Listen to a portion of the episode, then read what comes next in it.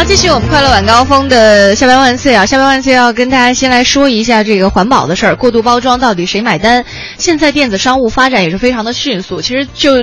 我们老百姓来说，感受最深的一点就是，我们平时呃收到的快递包裹，很多人都在想，这快递包裹去哪儿了？是。呃，现在有专业人员说，目前我们国家快递业当中，纸板和塑料实际回收率都不到百分之十，这些包装大部分都被直接送到垃圾场去填埋了。嗯。这肯定是给城市环境带来非常大的压力了。哎。而且说我们国家包装物的总体回收率都不到百分之二十，其实可以对比一下，在一些发达国家呢，纸纸板类的包装物回收利用率。可以达到将近百分之五十，塑料类包装物品的回收率是在百分之二十五左右。对，这个再来例举一个数字，就是在二零一五年全年，我国快递企业业务量累计是完成了两百零六点七亿件，稳居世界第一位。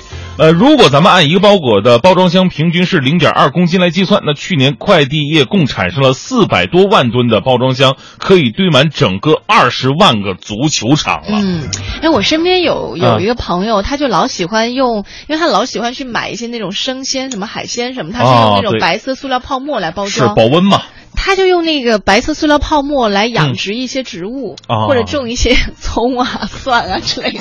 我觉得这种人 有确实挺有生活气息的。对，家里就有很多这样的白色泡沫。不是进去以后感觉视觉观赏力可能不是那么的好。呃，他会就是外面会有一些东西给他，对对，会会改造一下。就是从个人的角度来讲，他可以把这个东西稍微改装一下，而不是简单的把它焚烧掉。对，其实从呃可能从大的环境上来说，呃，去个人去回收或者再次利用的。这种呃。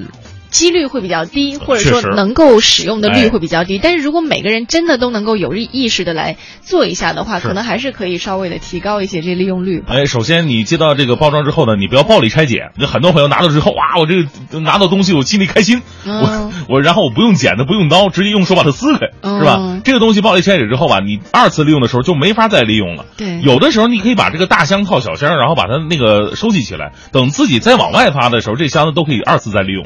朋友来了，说，哎。我们来玩什么呢？玩俄罗斯套娃，我大箱套小箱。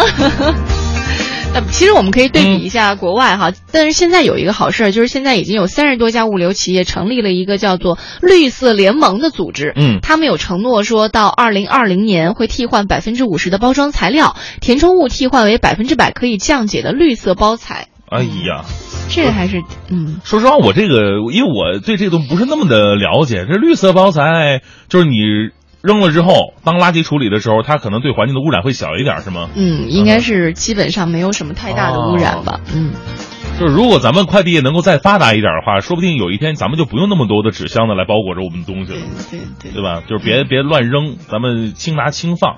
对，是吧？其实可以对比一下，刚刚微信平台上还有朋友说呢，这个是太好的硬广了。他说阿兰说的，他说这个中粮我买网的做法就挺好的，快递包装盒都被快递员给收回去了，可以二次利用，值得推荐的一个事儿啊。嗯，其实是可以借鉴，还有可以借鉴的，包括像国外的一些经验，像这个德国，它已经立法。立标就是有相关的法律和相关的标准来强制回收这些包装废弃物。嗯，另外像美国，它也有回收包装企业可以减税的这样一些政策。就如果你回收的好，那你每年交的税就相对来说少一些。是我们看看我们身边的一些国家，比方说日本哈，日本不仅制定了而且实施了包装再利用法，而且还致力于回收体系的建设，鼓励在境内建立大量的回收站。消费者呢可以把这个包装啊废弃物进行分类之后，然后由日本的收运。系统将分类的包装废弃物通过定时回收、集中中转等方式运送到专门处理中心，再进行循环，然后再制造来处理，而不是简单的焚烧。对，我相信其实还有更多可以借鉴的好的办法啊，大家可以一起来想办法解决这个问题。是啊，或者那个拿一些食物，比方说拿用一些玉米制的东西啊，就像糖外面包的那种糯米衣一样啊。对呀，然后拆完之后呢，自己在家里加工一下，可以 顶顿饭，这多好啊！不是你不担心快递小哥在送？送货的时候饿了，你知道吗？结果所有的快递都没有包装，都是裸着的，我缺一块。